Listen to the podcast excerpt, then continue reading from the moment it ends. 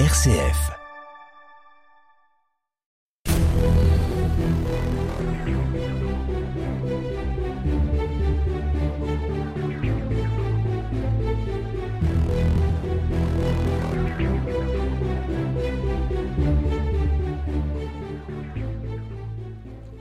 Pierre Ladet, bonjour. Bonjour. Après le rôle de capitation, cet impôt exceptionnel pour financer en seize cent quatre-vingt-quinze la guerre dite de la Ligue d'Ausbourg et qui nous a apporté bien des connaissances sur l'organisation sociale des villages du Vivarais, nous avons eu recours lors de notre précédente émission ensemble à un autre type de document, ceux relatifs au recensement et aux premiers d'entre eux au cours de la Révolution et de ses lendemains. Nous avons pu mesurer une nouvelle fois l'importance de la terre dans l'esprit de chacun des habitants, de la terre et de sa transmission aussi au de chaque maison, de génération en génération. Mais Pierre, d'autres informations sur la vie de nos villages autour de la fin du dix-huitième siècle et du début du dix-neuvième peuvent sans doute nous être livrées par ces premiers recensements. Nous avons pu établir, Vincent, à partir du recensement de dix-huit cent quatre, la structure principale de la famille en Vivarais. Une famille souche qui voit au sein de la même maison plusieurs générations, trois générations appelées successivement à gérer cette maison et les terres qui l'entourent, de manière à les transmettre aux futurs descendants, comme elles l'ont été par les ancêtres. La notion de maison est particulièrement importante dans cette organisation rurale du début du dix-neuvième siècle et dans les siècles passés. Une notion qui recouvre et contient la succession des générations, en quelque sorte l'esprit d'une famille qui se prolonge au cours des siècles, dans un monde encore, semble-t-il, immuable dans son organisation. Le modèle principal au sein de cette maison est en effet, Vincent, la famille souche, composée de trois générations, sauf bien sûr dans le cas où, étant donné la durée de vie alors, la génération la plus ancienne a déjà disparu. Il n'existe alors au foyer que deux générations, les parents et leurs enfants, presque adultes ou encore jeunes. Mais au fond, on peut vraiment dire encore une fois que le concept maison est plus important que le concept famille, à tel point que le nom donné traditionnellement à chaque maison est parfois plus important que le nom de la famille qu'elle abrite. Un nom qui perdure à travers les siècles, même si la famille qui l'habite change, elle, de nom par suite de l'arrivée d'un gendre. Dans leurs premières éditions, certains recensements considèrent et inscrivent d'abord le nom de la maison, donc le surnom de la famille, et non le nom de famille lui-même. C'est dire l'importance de la maison. La maison avec ses trois générations successives est donc le modèle principal, mais peut-être existe-t-il d'autres modèles de famille ? Il existe d'autres modèles de famille, toujours au sein de la maison qui traverse les siècles, des modèles dus à des circonstances particulières provenant d'accidents de la vie ou pour des raisons économiques. Mais reprenons l'exemple du recensement de dix-huit cent quatre à Saint-Cirq-de-Prades.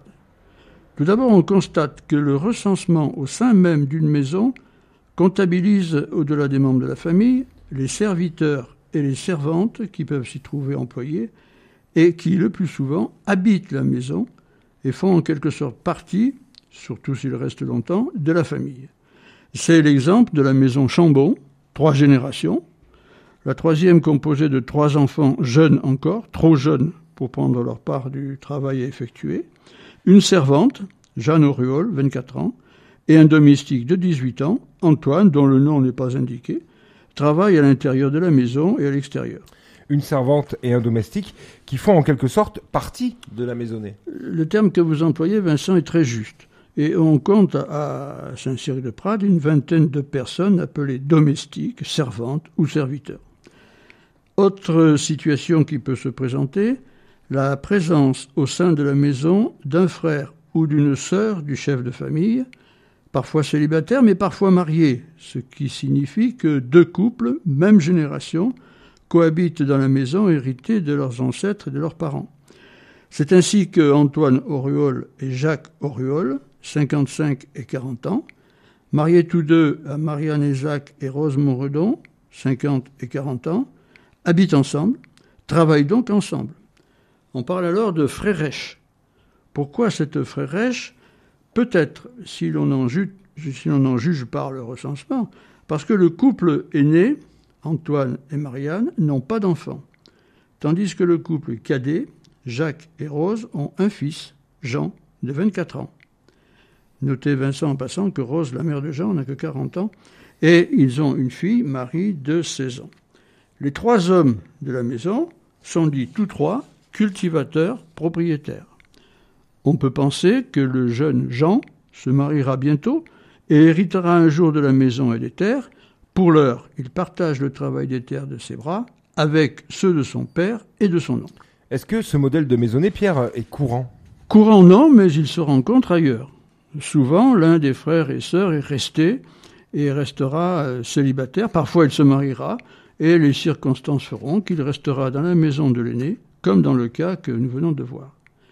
Mais euh, toujours à Saint-Cirq-de-Prades, on rencontre encore une autre forme de cohabitation, et celle-là sans lien du sang. Jeanne Auriol, sans relation avec la famille Auriol précédente. Jeanne Auriol, cinquante-cinq ans, est veuve. Elle a un fils, Jean, quinze ans, jeune encore donc. Elle ne peut assurer la charge de la maison et des terres de son mari, son mari disparu, seule avec son jeune fils. Mais elle en est responsable. C'est elle qui transmettra à son fils plus tard et à ses descendants maison et terres. Elle a donc choisi de prendre sous son toit un jeune couple, Pierre Vigier et sa femme Christine, vingt-deux et vingt-trois ans, et de vivre avec. Pierre et Christine Vigier ont deux filles de dix et six ans. Pierre est dit fermier et le couple Vigier et leurs deux filles sont recensés avec la veuve Auriol et son fils dans la même maison. Ensemble, ils constituent la même maison. Qui sait si plus tard, on pourrait le vérifier, le jeune Jean Auriol n'épousera pas une fille Vigier. Euh, que peut nous dire encore un recensement en mille huit cent quatre ? Bien des choses sur la vie des familles et du village qui compte alors quatre cent soixante-dix habitants et soixante-six familles. Outre les très nombreux cultivateurs propriétaires et les ménagères, on rencontre, toujours attribué aux enfants, le terme de berger ou bergère. Les bergers et bergères sont ainsi au nombre de soixante. Un terme utilisé dès l'âge de dix ans, ce qui fait dire que l'école de cet âge est quasi absente. Et avant, Quatre enfants seulement sont dits écoliers. Parmi eux, la petite Marianne, Marianne Latour, neuf ans, est qualifiée de bergère et écolière. Est-elle davantage écolière ou bergère ? Cela dépend peut-être du temps qu'il fait. En tout cas, Marianne Pignède, quarante-six ans, célibataire, est dite maîtresse d'école. L'élevage des moutons est généralisé. Et l'été, un berger professionnel, dirons-nous, emmène en estive les troupeaux sur le plateau Ardéchois. L'occasion peut-être pour les enfants davantage libres de recevoir une instruction. Parmi les adultes, on rencontre quatre fermiers et quatre seulement qui travaillent donc les terres d'autrui. Plusieurs jeunes femmes sont fileuses de laine, ce qui confirme l'importance de l'élevage du mouton et de la laine. Une seule est dite fileuse de laine et de soie. Les vers à soie ne sont peut-être pas encore très présents. Parmi d'autres métiers, on peut encore citer une couturière, un cordonnier, Claude Labreau, un maçon, un charbonnier. Louis Blacher est le curé de la paroisse. On compte un mendiant de quatre-vingts ans et une enfant d'un an placée en nourrice dans la famille Plantevin. Peut-on dire que l'on a alors affaire à des familles nombreuses ? On ne peut, à partir euh, du seul recensement, donner le nombre exact d'enfants nés dans chaque famille, la mortalité infantile étant parfois élevée. À l'instant T, en dix-huit cent quatre, le nombre moyen d'enfants par famille, disons par maison, est compris entre cinq et sept. L'intervalle intergénésique, c'est-à-dire le nombre d'années qui séparent deux naissances chez une femme, est de deux à trois ans. Comme de coutume en Vivarais et dans tout le sud de la France, la terre ira en héritage à l'aîné garçon, sauf exception. Les autres enfants, garçons et filles, iront comme Jean ou belle-fille dans d'autres familles. Quelques-uns partiront s'employer en ville au cours d'un début de dix-neuvième siècle qui voit l'activité urbaine et industrielle se développer.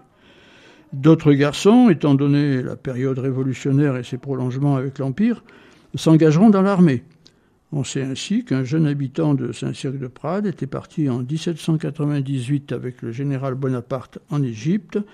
Il ne devait pas en revenir, victime de maladies. Mais ce que nous retiendrons des premiers recensements pour l'essentiel, c'est l'importance de la notion de maison et de la structure souche, très répandue dans des familles totalement investies dans la transmission de la terre qu'ils ont reçue de leurs ancêtres. Merci Pierre Ladet.